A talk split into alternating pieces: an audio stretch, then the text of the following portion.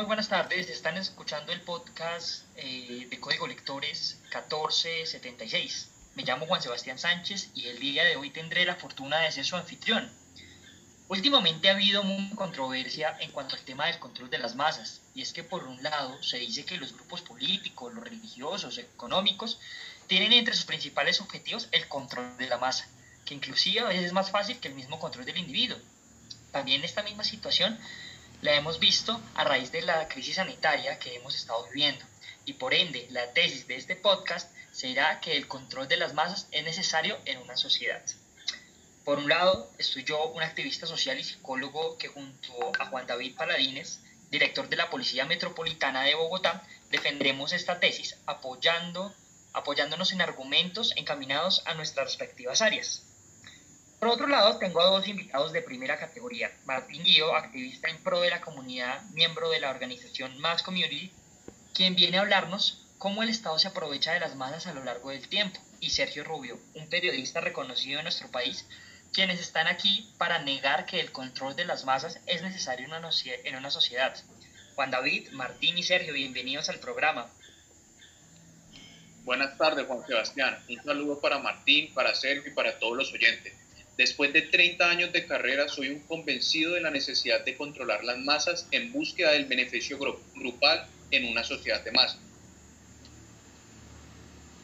Buenas tardes, compañeros y oyentes. Mi nombre es Martín Guío Llevo 15 años como activista y parte de organizaciones sin ánimo de lucro y a lo largo de, estos años se puede darme cuenta cómo el gobierno se aprovecha de las personas que salen a protestar, muchas veces buscando ayudas de sus problemas, de sus ideales y dando la necesidad de, de la persona que eligieron debe apoyarlos en esto y no solo estar ahí, a veces robar dinero y no hacer nada por las comunidades.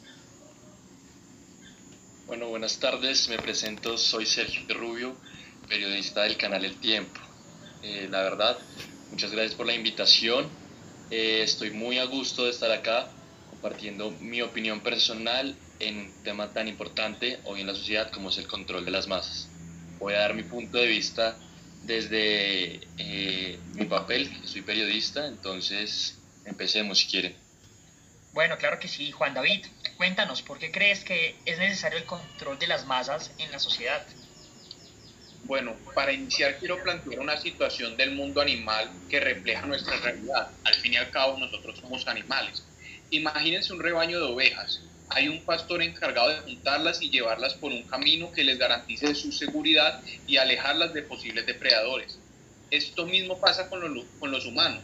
Si logramos juntar a las personas es más fácil guiarlas y protegerlas Claro está que esto no significa que haya violencia de por medio.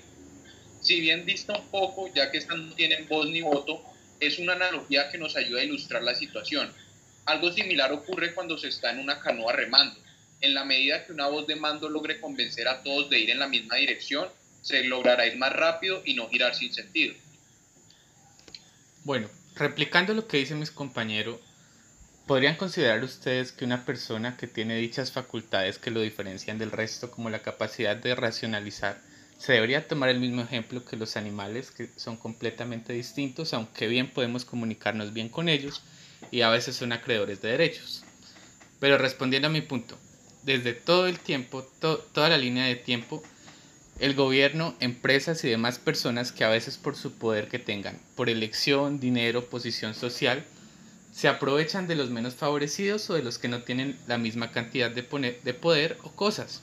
Por ejemplo, en las marchas que vemos comúnmente a lo largo de un año, podemos darnos cuenta como cuando cierta persona o cierto grupo logra la atención muy necesaria, ¿qué es lo primero que hace el gobierno? Manda sus cuerpos de seguridad para dispersar la marcha, luego se utilizan noticias amarillistas para decir que todo eso está infiltrado, todo está mal, y así se cierra el punto y el gobierno siempre tiene que decir y siempre queda bien librado de todo, mientras los otros quedan esperando a ver qué va a poder pasar.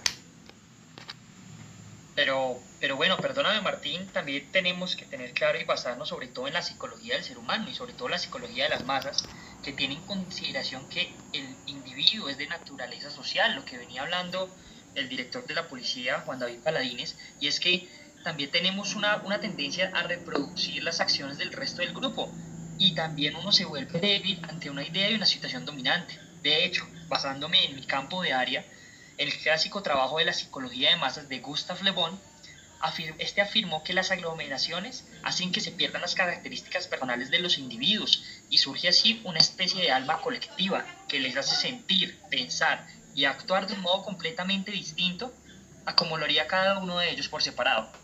Eh, Sergio, quiero escuchar tu, punto de opinión. Bueno, muchas gracias. La verdad estaba esperando mi intervención. Como les venía diciendo, yo un poco más de siete años en el medio trabajando para medios de, comunicación de distintas cadenas, que como saben, los dueños tienen gran parte de la industria en Colombia. Creo que no, no hace falta decir su apellido o su nombre para, para saber a quién nos referimos. Eh, durante este tiempo pude notar que la televisión es el medio con más difusión que existe pero a su vez es el que menos beneficios le trae al consumidor. ¿Por qué? Porque ya que la información no es decisión del usuario, sino de la cadena que lo emite, es decir, que el usuario no puede escoger qué, qué va a reproducir, digamos, el, el, canal Caracol, el canal RCN, pues básicamente lo está obligando a, a, lo que tiene que ver. ¿Qué quiere decir esto? Básicamente transmiten la información manipulada que ellos quieren que nosotros escuchemos para su beneficio propio.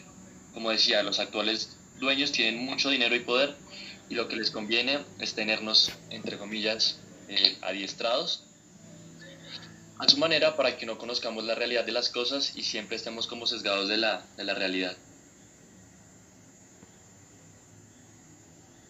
Bueno, para mí el problema es que confundimos control de masas con represión y esto no es para nada cierto. Pongamos como ejemplo las manifestaciones de las que ya hablaban y que se han dado en Colombia últimamente. Como ya sabrán, estas han terminado en actos vandálicos que terminan por afectar a la sociedad civil más que a las instituciones con poder. Es decir, no se están logrando los objetivos con los que inicialmente estarían las marchas. Si logramos un control de masas efectivo donde se conocieran las personas y sus actos, se facilitaría la identificación de aquellos que vulneran los derechos de los demás esto permitiría a su vez evitar hechos de violencia donde en medio de la incertidumbre personas pacíficas salen lesionadas e incluso muertas. El controlar las masas tampoco significa violar el derecho a la libre expresión. Es solo un mecanismo de control democrático donde se le garantice a todos los ciudadanos su protección. Como lo mencionan Eiroa y Toribio, para ser eficaz, abro comillas, para ser eficaz, la respuesta policial debe ir más allá de los asuntos operativos e incluir canales de relación lo más estrechos posibles con la sociedad y de forma específica mantener siempre líneas de contacto abiertas con los medios de comunicación y con los diversos públicos implicados en una manifestación. Muchas gracias. Eh, Martín, te escuchamos. Bueno, primero que todo, teniendo en cuenta al ser humano, como ya lo había dicho, merecedor de derechos, me parece muy aberrante que el gobierno siempre trate de hacer lo mismo y aunque no esté directamente relacionado, sí podemos darnos cuenta que hace el control de las masas en todo, todo el tiempo y siempre del mismo método. Utiliza su poder, su dinero a veces, compra personas, hace cosas para evitar todo, todo lo que vienen buscando las personas, que es el pro de la comunidad, el pro de un fin. Y además hacer, hacer valer su derecho de votación. Ellos escogen a cierta persona pensando que va a ayudarles, pero a fin de cuentas el gobierno nunca hace nada.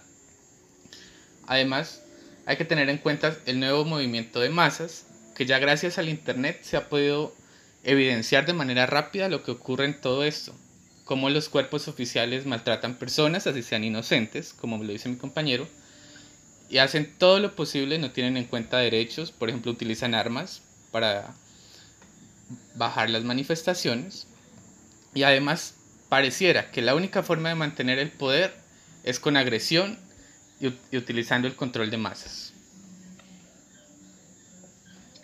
Eh, bueno, yo realmente también quiero dar mi punto de opinión y, sobre todo basándome en, argumentos de grandes filósofos y sociólogos, sobre todo como Herbert Marcos, donde esto indica que, que el individuo es motivado principalmente por el honor, por el provecho o el derecho y no como la manipulación, como está diciendo tanto Martín Guido en su falacia y sobre todo también como lo dijo eh, el periodista eh, Sergio.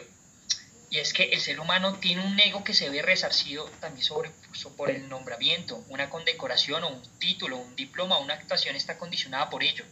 Y también es muy claro que el individuo está impulsado en sus acciones por el logro material, por la obtención de un privilegio, por una concesión o un beneficio económico que muchas veces genera muchos deseos ilimitados.